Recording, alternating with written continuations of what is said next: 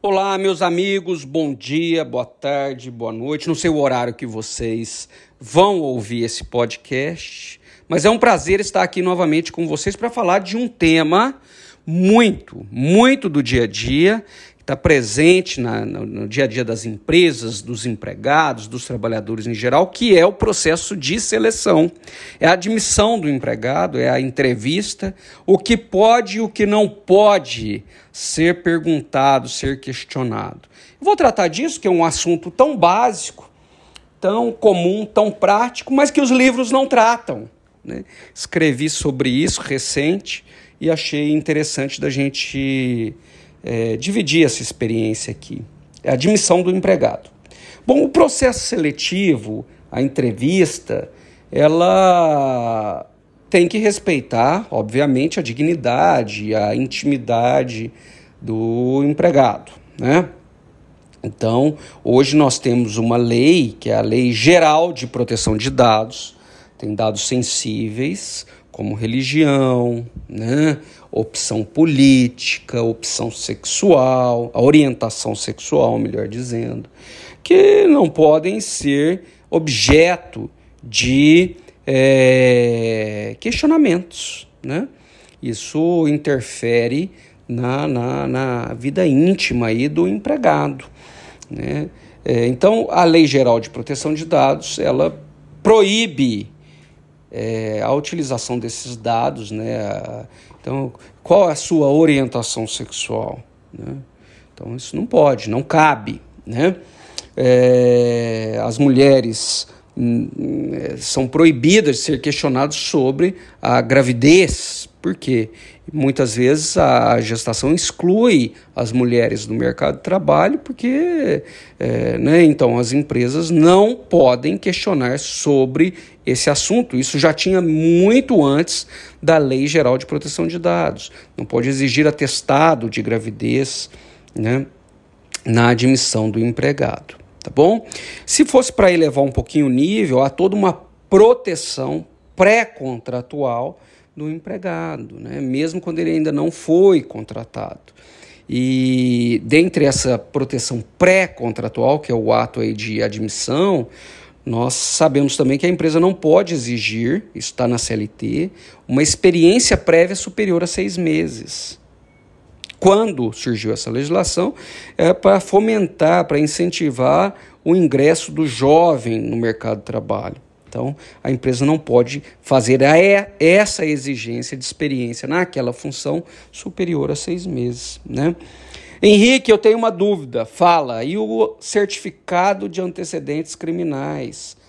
Veja, meus amigos, não pode ser exigido, como regra, esse atestado ou certificado de antecedentes criminais. Por quê? Porque a vida é, do empregado, eventualmente ele cometeu algum erro, algum crime, alguma contravenção, e se já pagou por isso, né, pronto, ele já está inserido na vida social. Tá? Então, antecedentes criminais, a regra é que não pode. Muito recentemente, preste bastante atenção nesse momento, o TST, que é o ápice da jurisprudência trabalhista, de tanto julgar esse assunto, ele deu uma decisão que ela é obrigatória atualmente para as instâncias inferiores, para TRTs e varas do trabalho. Então não é qualquer decisão, é uma decisão obrigatória, vinculante, né? É uma decisão em recurso de revista repetitivo, nome técnico, tá? Bom, é antecedentes criminais, Henrique? É. Em regra não pode? Não pode mas excepcionalmente ele pode ser exigido e o TST deu inclusive alguns exemplos, como aqueles casos que a lei permite, como é o caso de vigilantes, precisa de antecedentes criminais, né? É... Ou naqueles casos em que há uma fidúcia, uma confiança extrema, como é, no caso de babás que vão morar nas residências, né, empregado doméstico. Então, nesses casos, excepcionalmente, é possível exigir é, na contratação o atestado de antecedentes criminais. Né? É, transporte de valores. A pessoa roubou um banco, roubou um caixa fora. Então, se constar lá, né? Então, nesses casos excepcionais é possível, tá?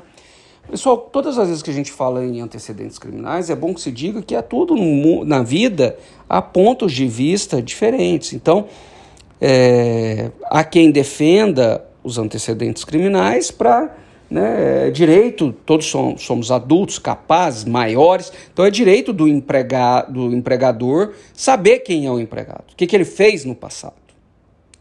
Então, esse é um ponto de vista. Por outro lado, é, isso inibe, exclui empregados que lá atrás cometeram um erro, já pagaram, cometeram um crime, já pagaram e agora são excluídos da sociedade. Né?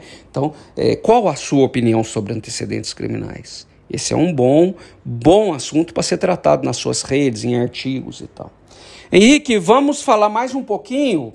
Vamos, eu já vou para o final aí da, da, da, desse assunto. Né? Eu queria falar de carta de recomendação e o passaporte da vacina, né? Pessoal, a carta de recomendação, ela pode ser exigida no, no ato da contratação? Não tem lei que exija isso não, viu? Não existe uma lei, um artigo na CLT tratando de carta de recomendação. Isso é uma prática, né? de algumas empresas que dão carta de recomendação ou que exigem na contratação, mas fora do, da, da lei, não tem. A carta de recomendação, é, se ela trouxer uma informação negativa do empregado, ela pode amanhã ser, é, ser usada contra aquela empresa que deu uma informação negativa. Né? E, e aquele que exige a carta de recomendação, se eu não apresentar, Olha, essa exigência não está na lei, né?